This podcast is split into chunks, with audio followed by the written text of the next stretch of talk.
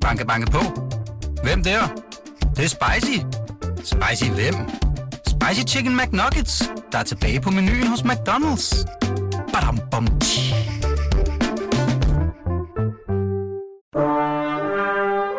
Du lytter til Radio 24 Velkommen til Poesibogen med Knud Brix.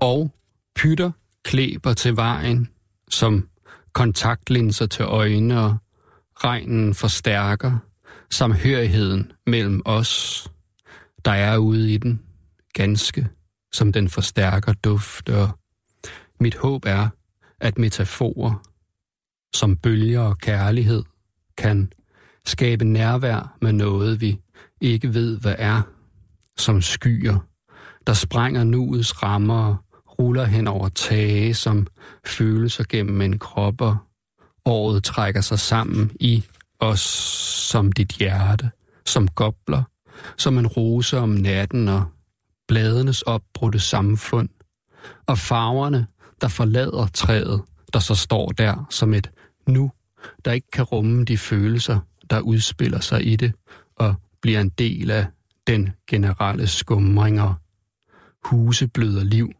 lyd og lys, og grimhed omkring og inden i os, og affald blomstrer i rabatten, og vi betragter et maleri, der hedder væg og gulv, og forestiller et udsnit af en væg og et gulv, og hvor de mødes, og noget lys, der rammer, og jeg siger, ej, et godt himmel møder havmaleri. Og du svarer, at måske skaber metaforen verden, og solen stikker en lang reptiltunge ned mellem husene, og ofte er det i pauserne mellem de mest intense stræk, at kien flytter på sig som en slange, som en rygsøjle sluppet fri af sit system som dråber. En flok gæs flyver, knitrende som en papirspose mod syd, som søvn, der pipler frem i en, som vand, der fordeler sig ud over en udtørret marker. Lindetræets sendrægtige trafiksignal lyser gult, og hvis mennesket har en sjæl, så har skaden det vel også. Velkommen til Rasmus Nikolajsen. Tak. Du læste op af, af din seneste digtsamling. Hvad skal vi med al den skønhed? Hvordan... Øh, det er jo et langt digt Det er det. om ja. efteråret. Det er en lang sætning, faktisk. Øhm, som er bundet sammen med en hel masse over. Øhm, hvor der så kan man sige, normalt så, når man har et år, så er de, de forskellige led, der findes på hver side af året, hører som regel øh, sammen på en sådan nogenlunde logisk øh, forståelig, eller, eller sådan, ja, de, en mere direkte måde. Men her kan der være, ligesom være, komme alt muligt på, på den anden side af året. Ja. Øhm, det kan være, at vi lige pludselig glider fra, at det er et vi, der taler, eller vi, der taler til et jeg, der taler, eller det kan være, at vi lige pludselig ser verden oppefra, eller ja. Ja. Øhm, Og det er ligesom dine seneste tre bøger, har Mm. det jo alt sammen noget med, med tallet 64 at gøre. Ja. Hvordan, hvordan spiller tallet 64 ind her? jamen altså, der er 64 sider, og der er 64 stavelser på hver side, kan man sige. Øhm, så det, der er otte linjer per side, og der er otte stavelser per linje. Ja. Øhm, det giver 64, hvis man ligesom er 8 gange 8, og så er der så, så 64 sider.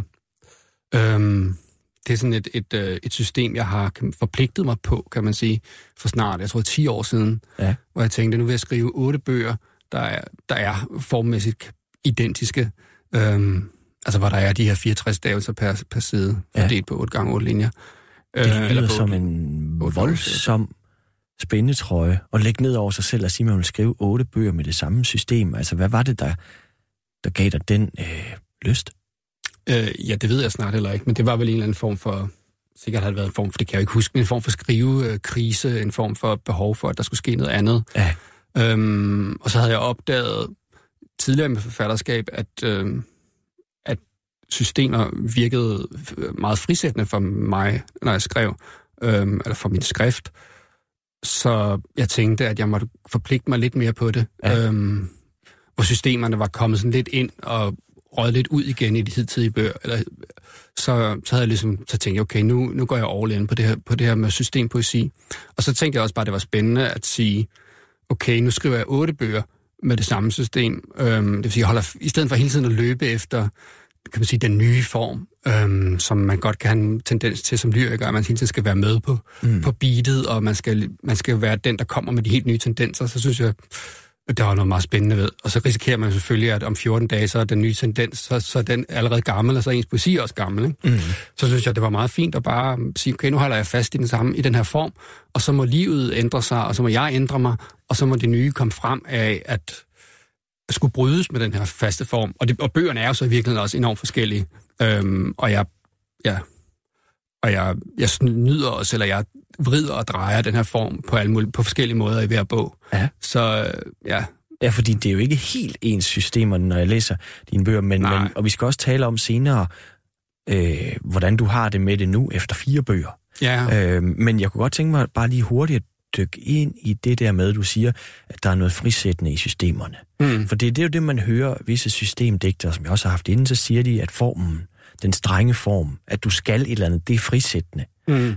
Det er bare ikke altid, at jeg helt forstår det, fordi hvis man kigger bare sådan udefra, så vil man tænke, det må da være enormt snærende at forpligte sig selv på en form. Men kunne du prøve at sætte et par ord på, hvad det er, der ved en stram form, som på en eller anden måde har med, med, med tallet 64 at gøre, 64 sider eller øh, 64 stavelser. Ja. Hvad er det, der er frisættende i det? Det er jo ikke specielt tallet 64, eller det er sådan lidt tilfældigt, ikke? Ja. At, uh, Nå, men så, så... Men ja, ja, jeg forstår, ja. jeg forstår spørgsmålet, og uh, det tror jeg godt, jeg kan. Altså, men det er...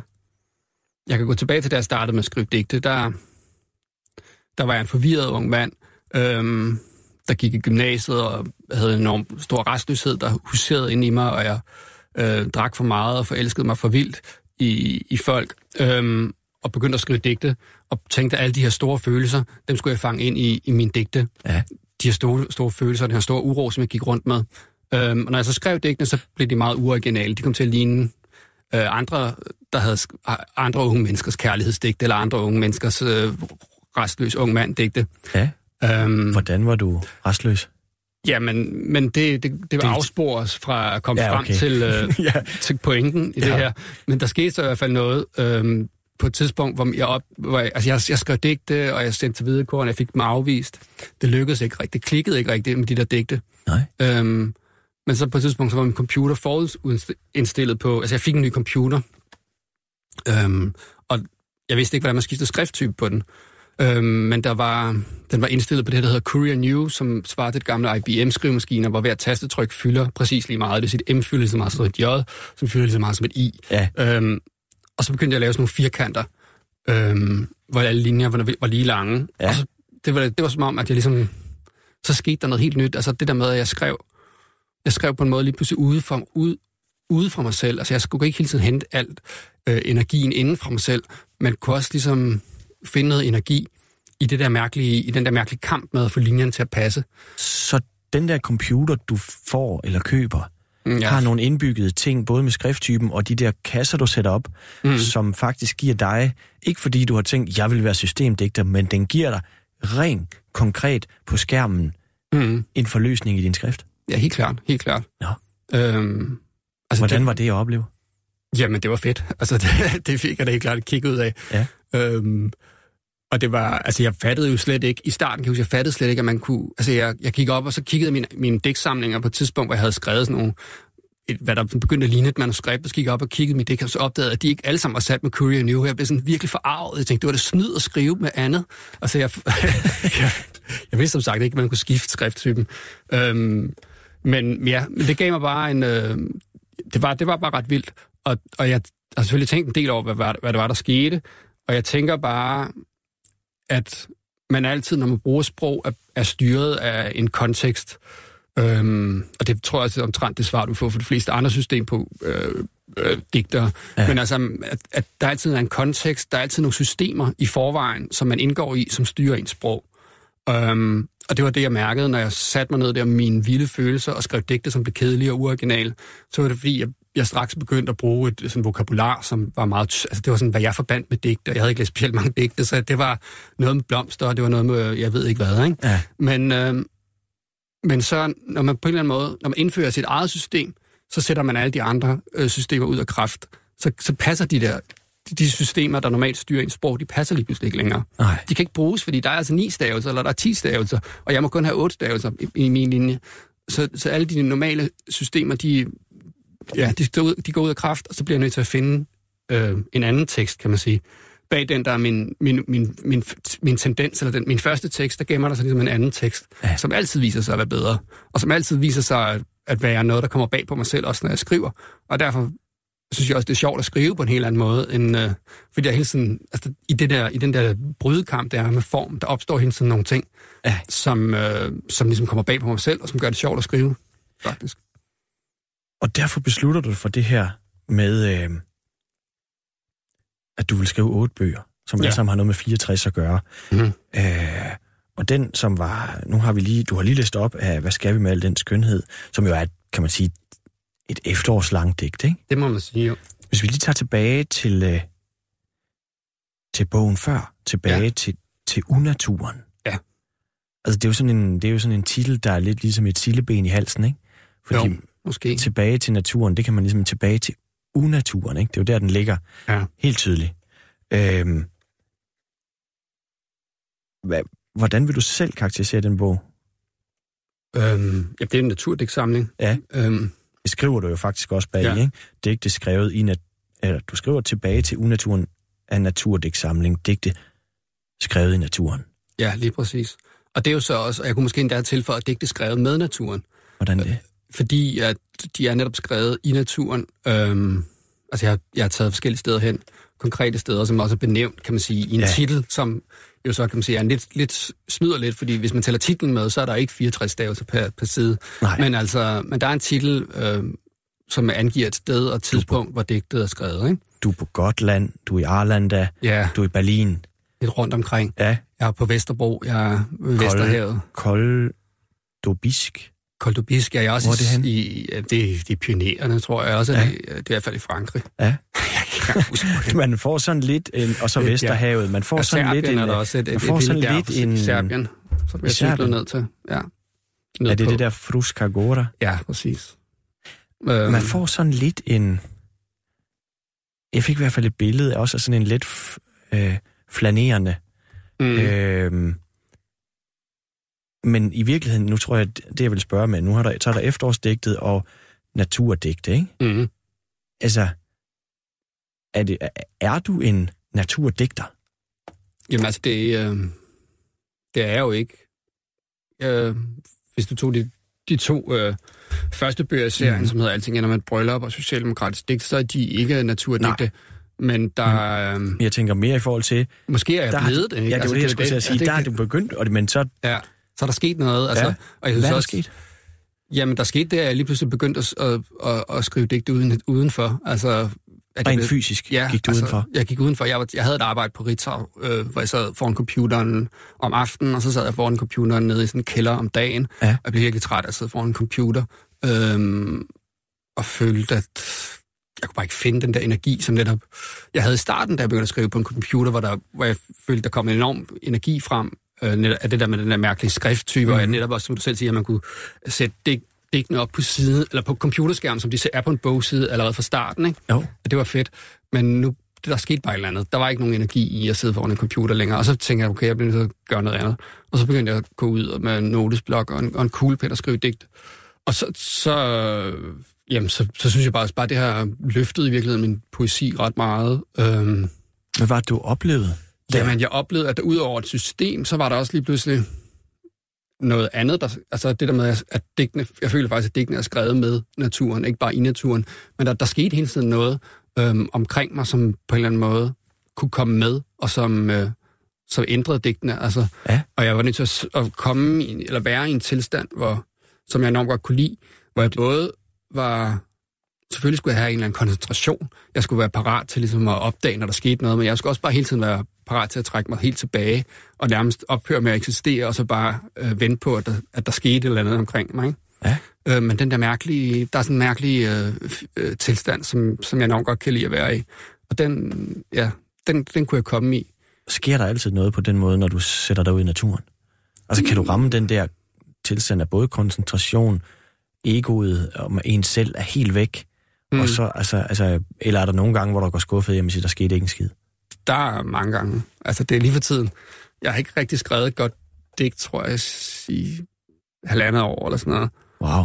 Øh, så det, men jeg har ikke, altså så, så stor en pause, tror jeg ikke, jeg har haft før. Altså havde jeg det, inden jeg begyndte på den her serie, havde jeg også en stor pause efter, ja.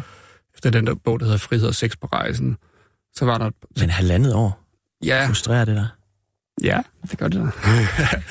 ja. Men øh, det gør det. Men, øh, men man kan ikke tvinge det frem? Nej, man kan jo, man, jeg prøver jo hele tiden på forskellige, men det kan godt være, at, altså det kan være, at jeg skal noget andet nu, end at gå ud i naturen. Jeg skrev, altså der var, ja, der, jeg ved det ikke. Nej. Jeg har fået en, en datter også for cirka halvandet år siden.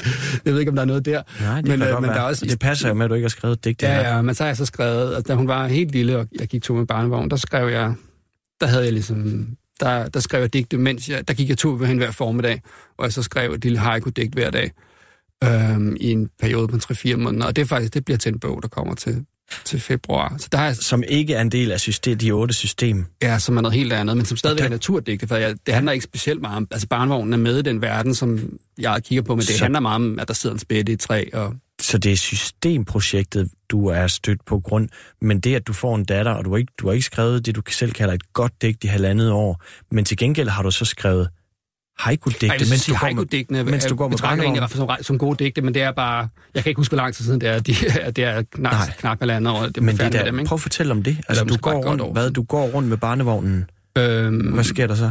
Fordi hun skal selvfølgelig sove. Ja, hun skal sove.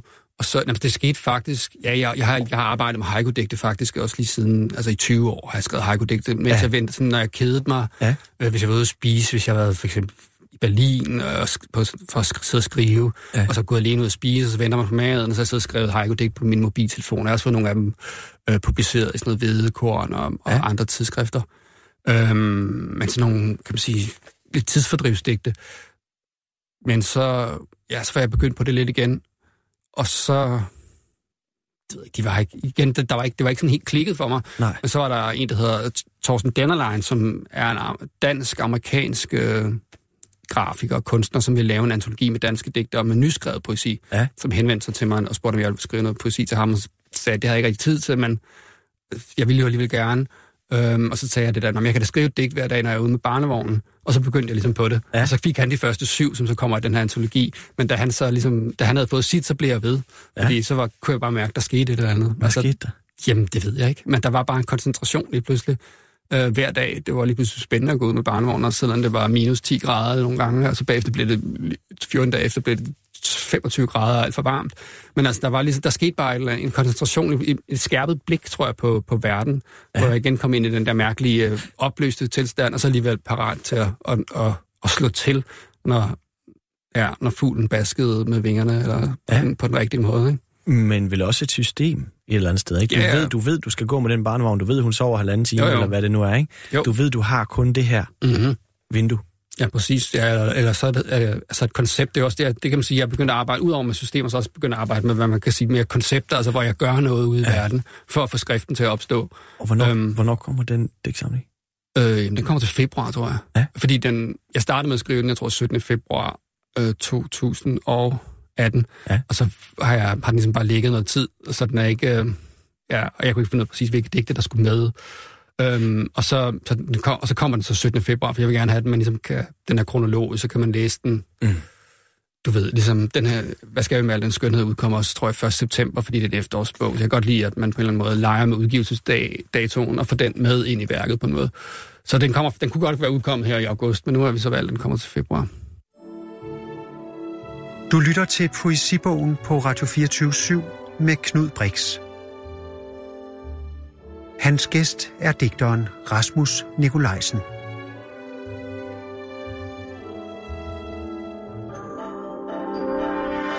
Rasmus Nikolajsen, du har, du har fortalt om, hvordan du har kastet dig ud i det her kæmpe store projekt med at skrive otte bøger med i systemdigt. Du går på grund med det, måske, måske ikke, der har klemt sig en haiku-digtsamling ud, mens du går med, med din datter. Mm. Jeg kunne egentlig godt tænke mig måske bare lige at gå tilbage til sådan, øh, ja faktisk til begyndelsen 1977, er du født, ikke? Det vil sige, du mm. har været 42? Øh, ja, det må jeg være. du er tre år ældre end mig. Ja, okay. Du, du, du er 42, tror jeg. Mm. For du er født den 26. juni. Jamen, det er rigtigt. Øhm, du er født i... Altså, der, når man kigger biografisk, så er der jo ikke ret meget på dig. Nej. Øh, din digte har jo vundet priser, og du er jo på den måde øh, øh, har et forfatterskab, som efterhånden er stort og, og anerkendt, men det er jo egentlig ikke ret meget, du sådan, hvis man sidder og researcher til sådan et program, som jeg gør, mm. så det er jo ikke ret meget, du egentlig taler om dig selv, eller om din baggrund, eller, altså det er sådan meget, øh, jeg ved det ikke, men det virker til, at du gerne vil holde de der, den snak til en snak om poesien, og ikke så meget om dig selv. Ja, altså, jeg, jeg, jeg ved ikke, om jeg måske lige frem i det meste af mit liv har interesseret mig mere for poesi end for mig selv. Altså, men, øh, ja. Eller om det er bare en dårlig undskyldning. Jeg er måske kommet lidt i tvivl, om det er en, om det er en, en, dårlig undskyldning. Hvad skulle det være en øh, undskyldning for? Øh, nej, men altså, vi er jo alle sammen interesserede. Altså, jeg er også interesseret i mig selv. Men... Ja. Øh, men jeg har svært ved at tale om mig selv, og jeg ved heller ikke helt, altså, hvad historien er, måske. Nej. Men, øh, men, og så arbejder jeg også på en måde, hvor jeg har hvor jeg, jeg er gået meget op i, kan man sige, at lave forskellige afpersonaliseringsstrategier i min, i min skrift. Så nu begynder jeg igen at afsprge samtalen ved ja, ja. at tale meget om skrift. Ikke? Afper- Men altså, jeg, afpersonalisere? Ja, altså hvor der ikke er et jeg, som man sådan helt automatisk kan, Forbinder til kan leve sig ind i, eller ja. forbinde sig som læser, men hvor der måske nok er et jeg, men, men der hele tiden sker en mulig strategier, som gør, at, man, at jeg bliver ustabil, man bliver usikker på, hvem der egentlig gemmer sig inde i det jeg. Øhm, Ja. Det er noget, jeg har arbejdet ret meget med allerede fra min allerførste bog, der hedder Digte om lidt, hvor jeg også, altså, som jeg også bare antyder, opstår de her digte i overhovedet, når de bliver skrevet, eller opstår de, når de bliver læst. Øhm, og hvor der hele tiden er sådan nogle hop mellem jeg og du og vi og han og hun. Anyway, så det her sådan, der er selvfølgelig en, øh, der er selvfølgelig en litterær øh, pointe med, mm. at jeg egentlig, altså, jeg tænker, at folk læser mine digte for deres egen skyld, Øhm, og de må selv komme med deres egen øh, baggrund og deres egen biografi for at få dem til at leve. Ja. Øhm, så der, er, der er en pointe der. Men det er jo også en meget... Øh, I sådan en, en medieverden som i dag, er det jo også meget en nonchalant holdning at have til sit forfatterskab, fordi at the end of the day, så er folk jo interesseret også i alle de der ting omkring en, ikke? Mm, det forstår jeg også godt, det er også, vil jeg sige, indset i en vis grad. Altså, ja. jeg har også i forhold til altså min første bog, hvor som er sådan meget clean, det, der er ikke rigtig noget biografisk, man kan få øje på, eller det er meget lidt i hvert fald. Men det behøver, så, ikke, være, det behøver ikke være i teksterne. Nej, nej. Det kan jo godt være, at du gav et interview til information. Jo, jo, men det har jeg også. Andet, det, har jeg også nogen hus, altså, i vis jeg har jo givet i hvert fald et interview, hvor jeg fortalte, fortalte det om mig selv. Men, ja. altså, lidt, ikke? Nå, men så lad mig... Men, men, altså, ja. men, øh, men øh, jeg, jeg er med på, at øh, jeg synes også, andre, andre menneskers liv, vi synes jo, at hinandens liv er spændende, ja. og, og, og jeg synes, der har en stor værdi, når man bruger personlige ting i litteraturen. Og det vil sige, det gør jeg også, men det er bare svært at afkode, hvad ja. der egentlig er biografisk, og hvad, jeg har, og hvad der kom. Jo, det er meget kamufleret. Men, ja. øh, men, men, men, men må øh, jeg ikke lige sige så? Jo. Fordi man kan jo godt slå det op. Mm. Og du hedder jo øh, Rasmus Lipman Nikolajsen, og, og er jo født i København. Mm-hmm. Men da du ikke hvor gammel er du, da dine forældre blev skilt, og I flyttede til Jylland? Jamen, et, et år. Jeg tror nærmest, det bliver skilt på min etårs fødselsdag. Øhm, ja. Min mor har flyttet, det var sådan en slags afskedsfest. Øhm, og så, jamen, så, så kan man også sige, så delte min verden så lidt i, i, i to. Ja. Øhm, fordi min, min far og min mor efter levede meget forskellige liv. Ja. Øh, hvor min mor og så flytter til... til... Til Jylland, til Grenaa, hvor hun var vokset op. Ja. Ligesom for at hendes forældre, min bedsteforældre kunne passe mig, tror jeg, eller passe ja. mig med storebror. Ja. Øhm, I hvert fald i høj grad derfor. Og så kunne hun selv, øh, så begyndte hun selv at læse til sygeplejerske for fordi man fik penge for at, at, at være i praktik. Ja, øh, så man kunne have et liv ved siden af, at man studerede. Ja. Og hun skulle klare sig selv. Ligesom. Ja, hun skulle ligesom forsørge os ved at studere, eller samtidig hun studerede, det var ja. ikke sådan super nemt. Nej. Øhm, for den, og så samtidig så var min far, han, han, ja, han var direktør for et større firma, der sådan, ja.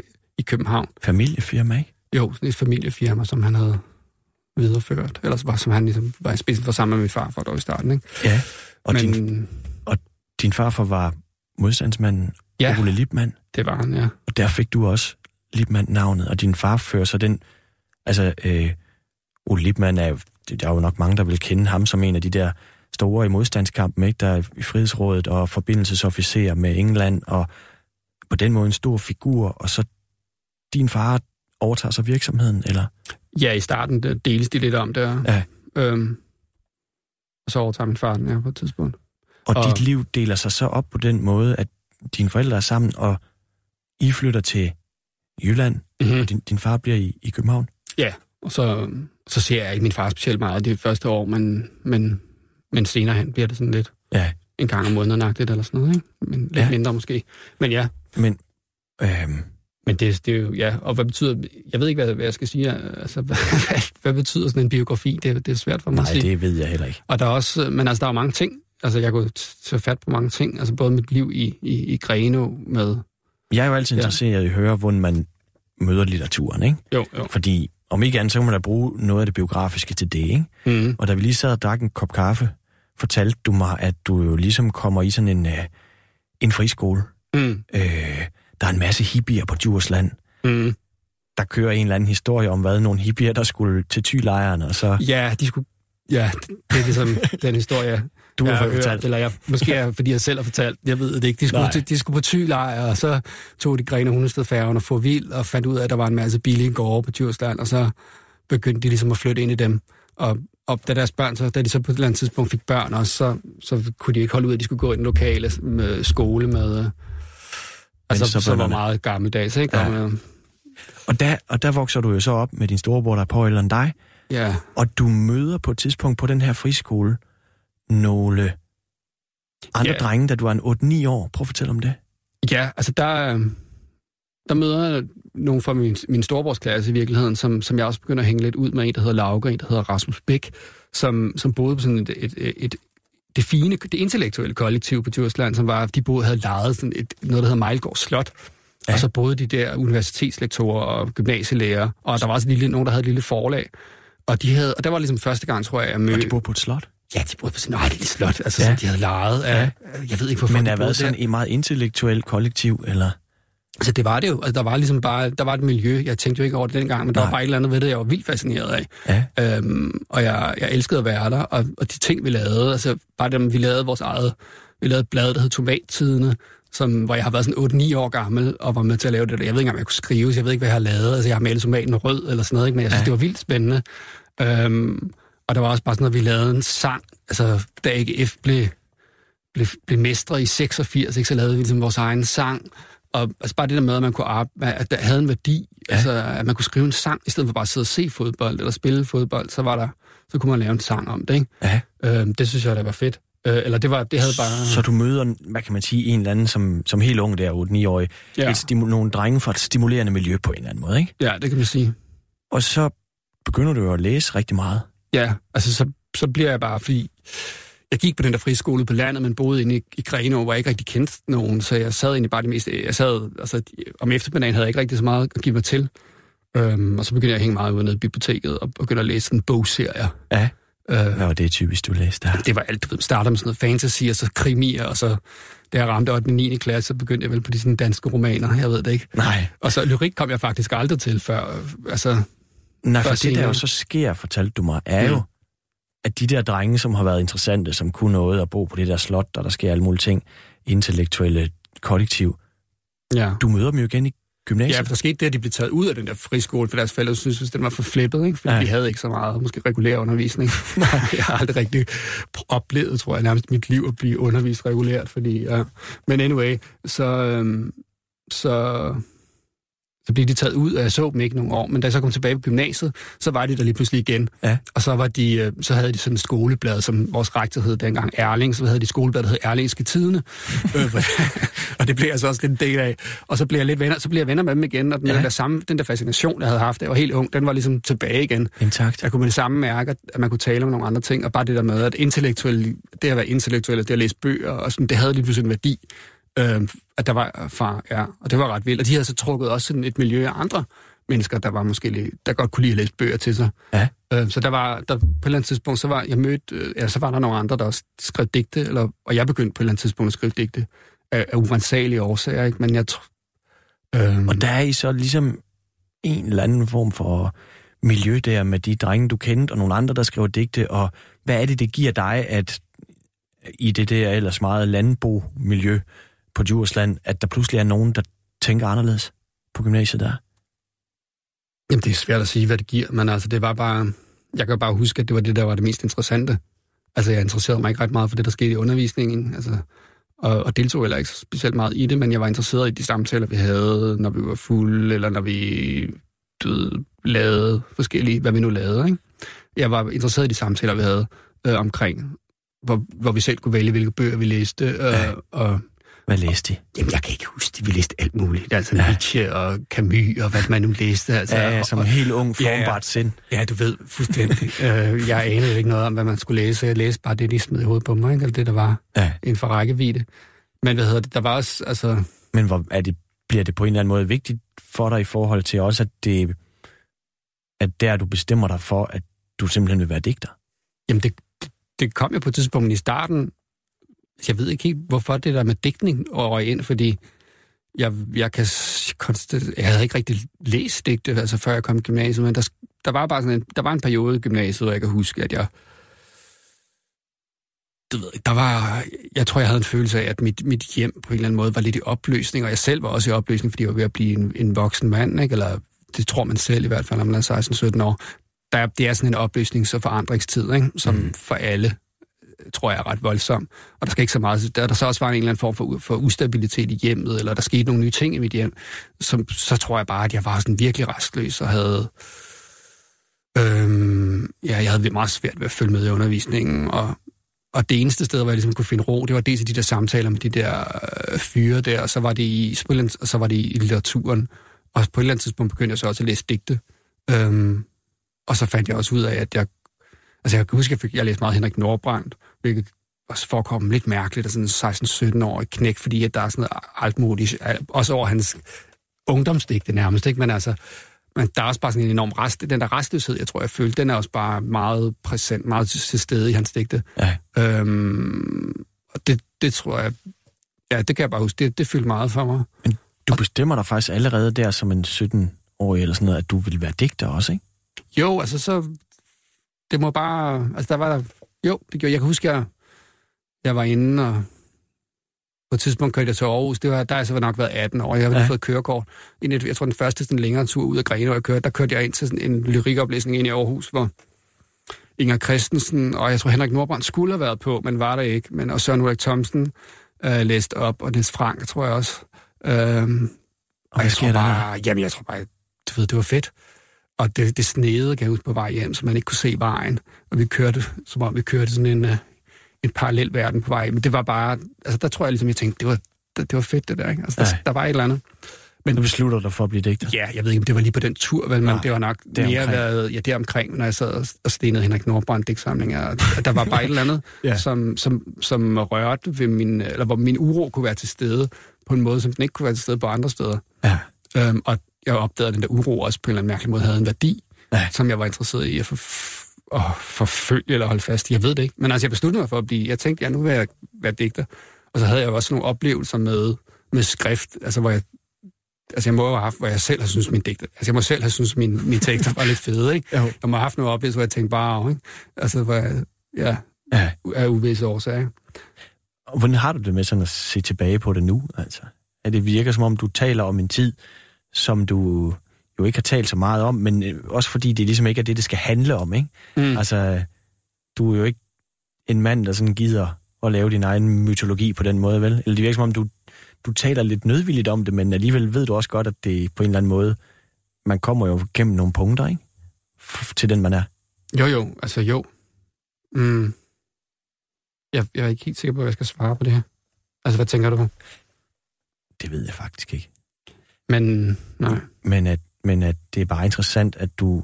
Altså, der er der sikkert mange, der gerne vil være dig, digter som 18-19 år, ikke? Mm.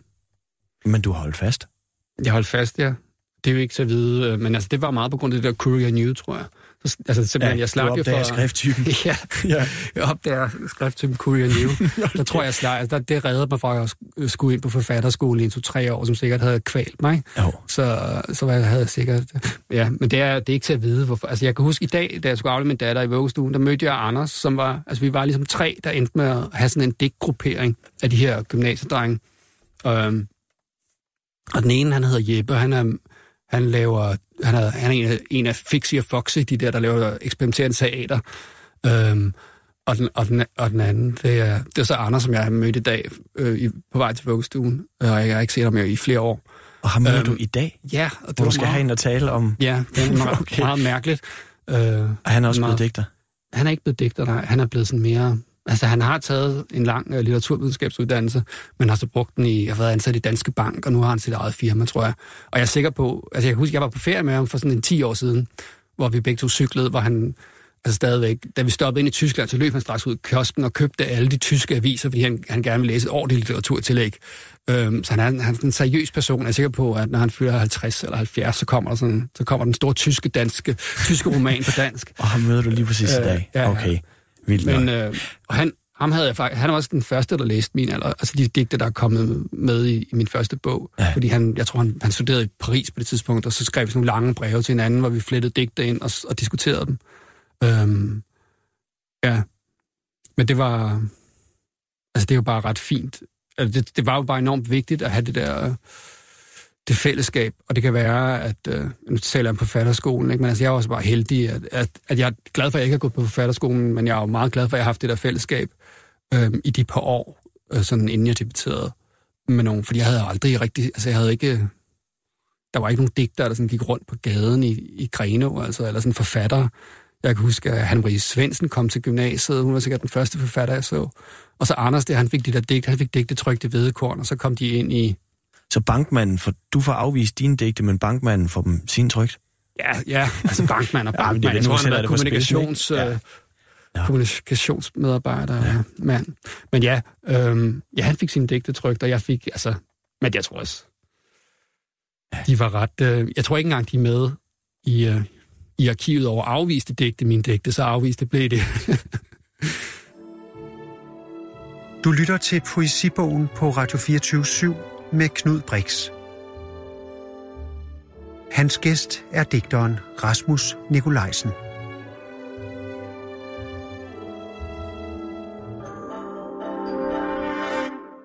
Rasmus Nikolajsen, vi er kommet til et sted, hvor du har fortalt om, øh, hvordan du beslutter dig for, at du vil være digter, du møder i, i sådan et, en form for fællesskab der i, i på gymnasiet. Og øh, senere begynder du at læse litteratur, øh, videnskab. Mm-hmm. Og øh, du skriver en afhandling, som jeg synes er interessant, fordi den ligesom også peger ind på en nogle måder i nogle af de, ja, dine måder at arbejde på. Hvad er det nu, titlen er igen? På mit special? Ja. Uh, last, uh, last night a DJ shaved my wife. Og det er jo Last Night af DJ Save My Life, og så remixet til, ja. til noget andet. Altså, det handler jo om det der med den litterære collage eller remixet. Mm-hmm. Øhm, hvordan begyndte det at interessere dig? Lars, det, det er virkelig vildt. Det er jo nærmest en dæksamling titelværdig, ikke? Altså, jo, jo, det er, altså, jeg ved ikke om med resten af specialet, men titlen, den er altså god. Den, ja. er, den er stolt den af. Den ja. Men, øh, ja, hvad hedder jeg kan ikke huske det vel. Altså, jeg begyndte på et eller andet tidspunkt, og jeg har altid været sådan meget musiknørd, og, og så på et eller andet tidspunkt, så undrede det mig bare, at der ikke var litterære remix. Um, uh, og så begyndte jeg selv at, at skrive uh, remix, og så opdagede jeg, at det var der, var der faktisk allerede en del, der gjorde. Ja. Og så begyndte jeg at undre mig over de termer, der var inden for litteraturvidenskaben til at beskrive, når man arbejdede med noget allerede eksisterende materiale, ja. at de på en eller anden måde ikke slog, slog til. Og så, prøvede, så ville jeg gerne indføre øh, musiktermerne, sampling og remix inden for litteratursproget. Ja. Og det kan man sige, det er faktisk sket så efterfølgende, så det er jo på sin vis, jeg ved ikke, om det er min skyld, men altså lidt er det jo nok min skyld. Ja. Det er jo meget tilfredsstillende. Og hvem var det, du opdagede så? Øh, ja, det kunne for eksempel være Simon Grodrian, der også har skrevet, uh, skrevet remix, og det kan, men det var også bare og helt taget sådan noget som uh, T.S. Eliot og, og Bertolt Brecht, og de har arbejdet enormt meget med eksisterende tekst i deres egne ja. øh, tekster, så det var sådan helt tilbage fra, ja. Men jeg ved, du har taget Grodrian som jo desværre lige øh, er død, har du taget ja. med, fordi jeg spurgte om du ville tage noget med. Ja. Og det er ham, du har taget med. Øh, hvad er det, vi skal høre? Jamen, det, det kan jeg jo ikke rigtig huske. Altså, nu, nu er hans forfatterskab er så stort, og, ja. Øhm, ja, og, og meget let at blive fortumlet i. Men jeg kunne jo starte med at tage et remix, han har skrevet ja. af um, Emil, Emil Aarstrups, øh, Emil Aarstrups Angst, hvis jeg ellers skal finde det. Nu kan jeg ikke huske, hvor det er. Jeg har så mange sædler. Men jeg tror, det er i den her bog, der hedder Seerstemplet. Seerstemplet? Eller Seers, ja, det handler meget om at se tv, faktisk. Det handler meget... Altså, Seerstemplet kan både være, at man måske som digter nogle gange ser mere end andre, eller måske har ry for, for at se mere end andre, men det kan også være simpelthen, at man øh, øh, ja, måske er stemplet, når man betaler sit øh, licens som man så ikke gør mere, men det gjorde man dengang. Det handler meget om at se tv og, skulle, og få shivkort. Men anyway, her er et, øh, et, et digt, hvor han har kan man sige, taget rytmen fra Emil Aarstrups angst, øh, og så har han skrevet et nyt digt. Sl slå med, undskyld, øh, ja. Slå mælkeveje om mig, jeg kvæles jo i tarme, slå til mod denne rumlen, af indespærret harme.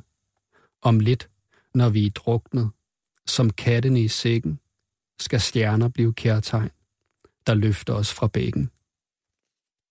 Wow. Det er, det, og det må også siges at, ja, at være, være passende. Ikke? Ja.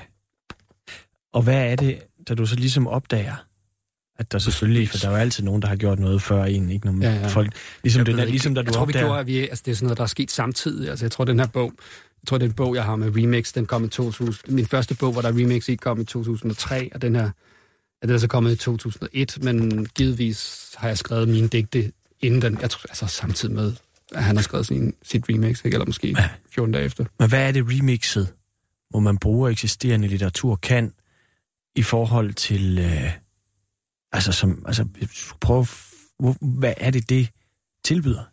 Det er jo meget forskelligt, men altså, jeg, for, for Simon Grodan, der synes jeg jo nogle gange bare, det er det, at der er en, en, en fast rytme, ja. som er meget forløsende, fordi hans, hans tekst er så svær på en eller anden måde, eller den, den stikker i så mange retninger, øhm, og åbner så mange døre, man kan blive helt fortumlet, så er det enormt øh, rart, når der indimellem kommer digt, hvor der er en fast rytme. Ja. Øhm, så hvor man ligesom kan koble sin, sine følelser og sin energi op på. Ikke? Jo. Øhm, så det gør jeg meget. Det synes jeg, at det er ret forløsende i hans dækning, når, når han bruger, og han bruger også meget Kinkos øh, salmer. Ja. Øhm, og han bruger, skriver også bare selv salmer, selvom jeg også godt kan, altså jeg er også øh, vild med det helt vildre, øh, de helt vildre digte, han skriver, øh, hvor han, ja.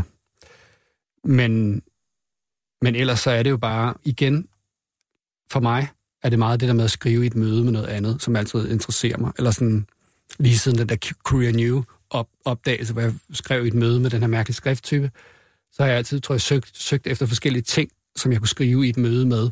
Og der var det så, fordi jeg nu er sådan en nørd, der studerede litteraturvidenskab, så var det oplagt ligesom, at starte med at tage noget tekst, øhm, i stedet for at man tager udgangspunkt i sig selv og i sin egne, ja, sin egen biografi, mm.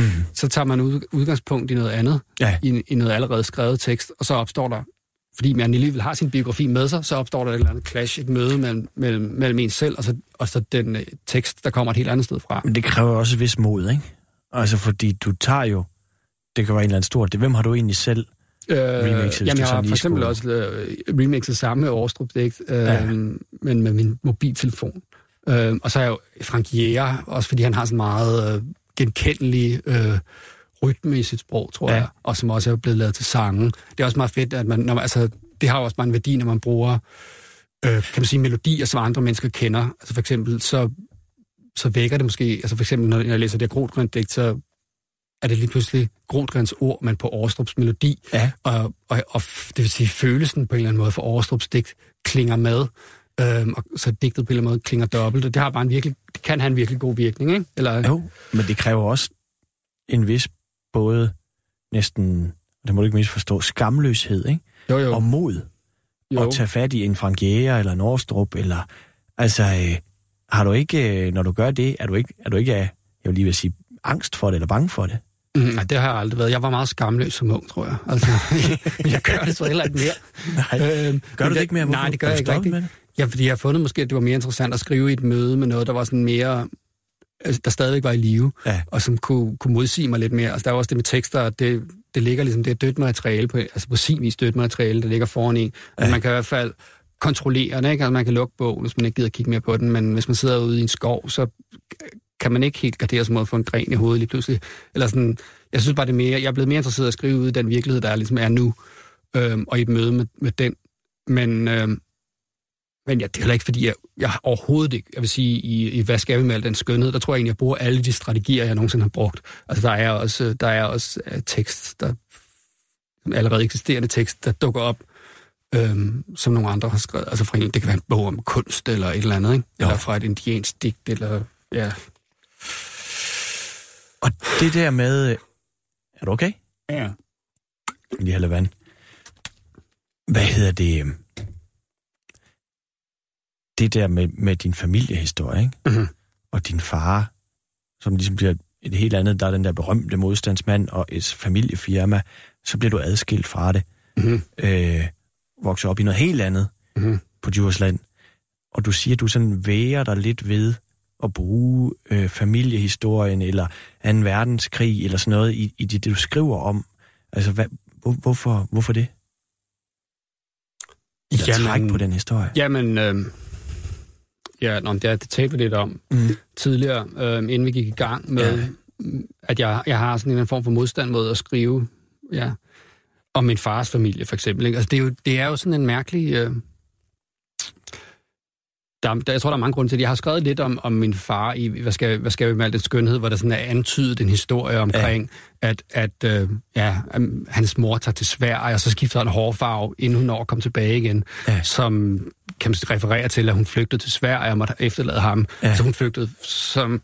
Der er en, en mystisk symmetri, at mine forældre blev skilt på min øh, etårsdag, og de flygtede til Sverige på min fars etårsdag. Nå, ja. Så det er sådan... Men, men altså, din det far var meget... kun et år gammel, da, ja, da, ja. da hans liv bliver brudt op på samme måde, så lidt måske? Ja, nok på noget mere hæftig måde. Dramatisk, der var, ikke? Ja, det må der man var sige. også, der også andre dramatiske ting inden, hvor han, hvor han var... Ja, men...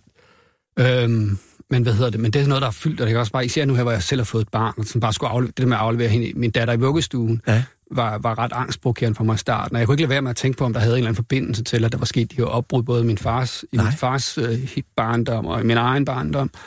Øhm, så, så der er et eller andet, altså der bliver ved med den der historie, som bare kan man, en eller anden, på en eller anden måde, fordi min, min farfar var en offentlig person, så er det en historie, som, som andre mennesker altid finder interessant. Ja, øhm, ja, ja jeg sidder også og tænker, at det er en god historie. Ja, ja, det er sådan, man straks og tænker, og hvor efterlader jeg, det dig? Jamen, det efterlader mig sådan med en modvillig måde at fortælle den, ikke? For jeg tænker, at der er en eller anden form for fetishisme om alt, hvad der har med 2. verdenskrig at gøre, som jeg ja. ikke rigtig... Øh... Ja, det fylder meget, ikke? Jo, jeg synes, det fylder lidt meget, ikke? Når man, I weekendavisen, der er, nogle gange er det sådan, ja, 2. verdenskrig, øh, bøger med 2. verdenskrig, øh, og ja, men, det, kan blive, det kan blive lidt voldsomt, øhm, og jeg tænker, der sker krige og katastrofer over alt i verden hele tiden, ja. som man måske hellere kunne forholde sig til, og jeg ved ikke, om ja, den her historie er så spændende, men alligevel kan jeg jo bare mærke, at den bliver ved med at fylde. Ja. Og der er, altså det er jo også en flugthistorie, øhm, og, og, det er jo, og på en eller anden måde, så, så ved jeg jo også, at, at den, øh, den krig, som var min farfars, den er fortsat i min far, og den er også i en lille udstrækning fortsat i mig. Ikke? Mm-hmm. Øhm, og, og ja, som forfatter er det, der, der er det bare sådan en ting, jeg, jeg hele tiden kredser om, om det er noget, jeg er nødt til at fortælle, eller om det er noget, jeg ikke skal fortælle. Og jeg kan mærke, at det begynder at fylde enormt meget, lige så snart jeg begynder at, røre ved det. Ikke? Ja. Øhm, det er meget vanskeligt for mig. Og jeg ved ikke, om det er faktisk er derfor, jeg er sådan et sted nu, hvor jeg simpelthen ikke rigtig kan skrive, fordi at jeg, jeg tænkte så meget over de her ting, da min datter var, var helt lille, ikke? Ja, at det øhm, og havde lyst til at skrive om det, og forsøgt at skrive om det. Øhm, men så ikke rigtig har kunne finde ud af det alligevel. Og så har jeg, ja, så har jeg sådan en periode nu, hvor jeg ikke rigtig... Hvad, hvad er det værste, der kunne ske, hvis du tog fat på det stof der? Jo, jamen, altså, det er jo selvfølgelig meget sådan noget med, altså jeg tænker, at det er min fars historie, der er nogle meget sårbare historier for ham. Og hvad jeg, han vil sige til det? Ja, ja, det er, det er ja. en ting. Og så er der også bare det der med, at... Om, om man kan tillade sig det? At bruge sin familiehistorie til noget. Ja, og det skal man jo. Altså, hvis man skal være forfatter, så er man ligesom bare nødt til at gøre. Altså, man er nødt til at være lige så skamløs, som man er i forhold til Årestrup. Eller der er den, ja. Men jeg har måske mistet den der skamløshed. Eller sådan. Jeg har fået svært ved det i forhold til min, min familie. Ja, men så... Men er, du bare, er du bange for, at de vil blive vrede på dig? Eller sådan? Ja, det er, det, jeg ved ikke. Men Nej. altså, det er bare sådan lidt... Og igen, og så er det det der med, øh, ja, omverdens, den der nyfinhed, som jeg ikke har lyst til på en eller anden måde tilfredsstille. Altså, ja. Men, og, men... så, og så er der jo igen, at, at jeg måske også bare har den her stil. Med, altså jeg skriver inden for det her, altså det er det, der interesserer mig, det er at, at skrive inden for sådan en, en jeg-opløst tilstand. Ja. Og, det kan, og der, hvis det biografisk kommer til at fylde alt for meget, jamen så, altså, så det pumper ligesom bare egoet op på en måde, hvor ja. altså, kan man ikke skrive, så er det en anden tilstand, man skriver i, eller skriver fra. Og det her, den måde øh, har jeg måske bare ikke lært at skrive. Det kan være, at jeg skal øh, lære at skrive fra en, altså på den måde. Lære at skrive biografisk. Men, netop... det, jeg, det kan jeg ikke endnu, måske. Jeg ved det ikke. Nej, det behøver man jo ikke vide. Men, men netop det der med for eksempel at tage naturen som tema, efteråret som tema, eller bare tage Årstrup og begynde at remix ham, vidner jo på mange måder om stor mod, men her har du altså ramt et eller andet, hvor du kan mærke, der er noget, men det passer jo ikke ind i den måde, du har skrevet alle dine bøger på, og derfor står du sådan lidt på tærsklen af noget, du ikke rigtig ved, hvad er, du ved ikke rigtig, hvad du skal gøre ved det. Ja, det er meget præcis, tror jeg. Meget, ja. Øhm. Ja. Så Ja. Så, så jeg overvejer også bare at fortsætte med at skrive haiku-digte, men altså, når jeg sidder og fortæller, taler med dig, så kan jeg godt høre, at det, det, vil, det, det lyder lidt som øh, at flygte ud af bagdøren, ikke? Jeg vil gerne liste.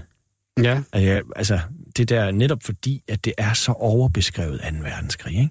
Måske jo. skal der en digter til, øh, og en personlig historie, som du værer der ved. Jeg ved det ikke. Jeg skal jo ikke sidde og give dig gode råd, men jeg vil i hvert fald, jeg vil i hvert fald gerne... Bring it on. jeg, vil i hvert fald, jeg vil i hvert fald gerne øh, læse det. Og øh, ligesom jeg har nyt at læse dine bøger. Men, men øh, vi har jo desværre, tiden går rigtig stærkt, og du skal snart læse op af din debut, men måske kunne vi nå, at du siger allerede, åh, for det kunne jeg godt tænke på. Og der er jo um, en del, man har inde i programmet, om, som siger, åh, skal jeg virkelig det? Og sådan, hvordan, hvordan har du det med, øh, med din debut? Nej, men jeg har det fint med den. Altså, der er nogle... Den har jo... Øh den er jo øh, på en eller anden mærkelig måde barn af sin tid, fordi selvom den overhovedet ikke ligner noget, eller måske, altså den har meget sin værdi, fordi den overhovedet ikke ligner noget, øh, der udkom i der. Mm. Eller... Og hvorfor det, er det tidstypisk? Jamen, det er ikke, det er ikke men, men det er bare sådan, den, den er, barn, den, den er sådan barn af sin tid ved at være lidt imod alt det, der udkom. Altså sådan, det, ja. der var 90'er dækningen, hvor det var meget noget med et jeg, der gik ud og øhm, ja, på en eller anden måde øh, besang sig selv i, i verden. Men, og så er der de her, den her digt, mærkelig digtsamling, som hedder Digte om lidt, som er meget svært at få styr på, ikke? og som insisterer på en eller anden måde i hele sin titel på, at, at betydning faktisk først kommer, når den bliver læst, og også insisterer på ikke rigtig at handle om noget stort. Altså, den handler ikke om store eksistentielle emner, eller den handler sådan om meget sådan nogle personer, der er ved at gå i opløsning i noget sprog, til synligheden, i en sommerlig kulisse for det meste. Men øh, jeg ved det ikke. Jeg har, altså, der er mange, de, de mange digtene, der er, jeg vil sige, de fleste af digtene, der er ikke rigtig i mål. Altså, de strider lidt i, hver ret, i mange forskellige retninger. Tænkte du også det dengang, eller er det en erkendelse, du uh, kommer til på siden? Jeg vil faktisk sige, at, øh, at jeg, jeg kan huske, forlaget var meget ivrig for, at den skulle udkomme i år 2000, og jeg var sådan lidt, ah, ja, halvdelen af bogen kunne jeg egentlig godt tænke mig at skrotte, og den samme halvdel af bogen kunne jeg den dag i dag godt tænke mig at skrotte. Altså, det havde ikke gjort mig noget, om den øh, var blevet skrottet. Mm. Og så kunne man måske have sat mine to, altså mine første tre bøger kunne godt have været en bog, ikke? Okay. Vil jeg sige, i hvert fald de første to. Men på den anden side er jeg heller ikke, altså, det er også sjovt, at, øh, at der er en bog, hvor der altså, ligesom bare er for meget med. Altså folk må jo også, hvis folk læser den generøst, så kan de jo selv finde, deres, finde det, de kan lide. Og det var jeg også meget bevidst om, da jeg læste den, jeg ved jo ikke præcis, hvordan øh, andre mennesker oplever bogen. Så når du læser op nu, mm-hmm. lige om lidt, hvad skal man lægge mærke til så? Hvor er det, den har fået for meget? Jamen, det ved jeg ikke. Jeg har selvfølgelig lyst til at læse øh, lige præcis den del, jeg altid læser, ja. som jeg synes egentlig stemmer. Men jeg kan måske også prøve at læse et af de digte, som ikke stemmer helt. Eller sådan. Det og det, men jeg vil også gerne sige, i forhold til Simon Grodren, at også bare, der var det, var, vildt, var det vildt sjovt i dag, fordi jeg sagde, at det ligner ikke rigtig noget andet. Men jeg kan bare, da jeg sad og læste i dag, efter at sidde og kigge lidt i Simon Grodrens bøger, så kunne jeg bare se, at han har betydet enormt meget for mig lige omkring, da jeg debuterede. Også bare sådan noget med at ture skrive ud, hvor man, hvor man mister kontrollen. Øhm, og han, er jo, han var jo en fantastisk billedskaber. Øhm, og han, han digter, ja, de, de, ja, han skriver vilde, digt, vilde digter med vilde billeder, og, og det tror jeg øh, ja, inspirerede mig meget. Ja. Og Men, jo, øh, og der, den, jeg kan simpelthen se indimellem den måde, han bruger sprog på at gå igen. Og det er øh, en smuk sløjfe et eller andet sted, også fordi det, det var det, du havde taget med, og at du får ja. den erkendelse i dag, at du måske alligevel er inspireret. Så jeg vil bare sige tusind tak, fordi du kom, Rasmus. Hvad skulle, jeg, skulle ikke læse det, jeg, jeg, jeg kunne lide op, vel? Jeg synes, du skal tage det, du ikke kan lide. det får det Nej, det jeg kan jeg egentlig meget godt lide. Okay. Men det er, ikke, det er godt nok mange år siden, jeg læste det op. Tak fordi du kom. Et elskovsforløb, jeg sætter min hemmelighed ud. Du tog nogle friheder, ja, til fuglenes opsang. Min morgenrutine. Jeg væltede dig i sikkerhed. Husker dig i omgang. Vi satte os på små sædler. Et viskende vindue, du trak stuerne igennem mig. Lukkede mig efter døren. Vi har slået os sammen. Jeg fandt mig i dig, ja. Ventende på himmeldrøb. Et morgenbad på sengen, du klæder mig af til sindet. Du lytter til Radio 24 /7.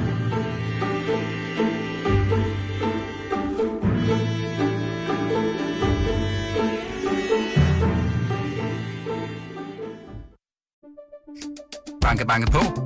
Hvem der? Det, det er spicy. Spicy hvem?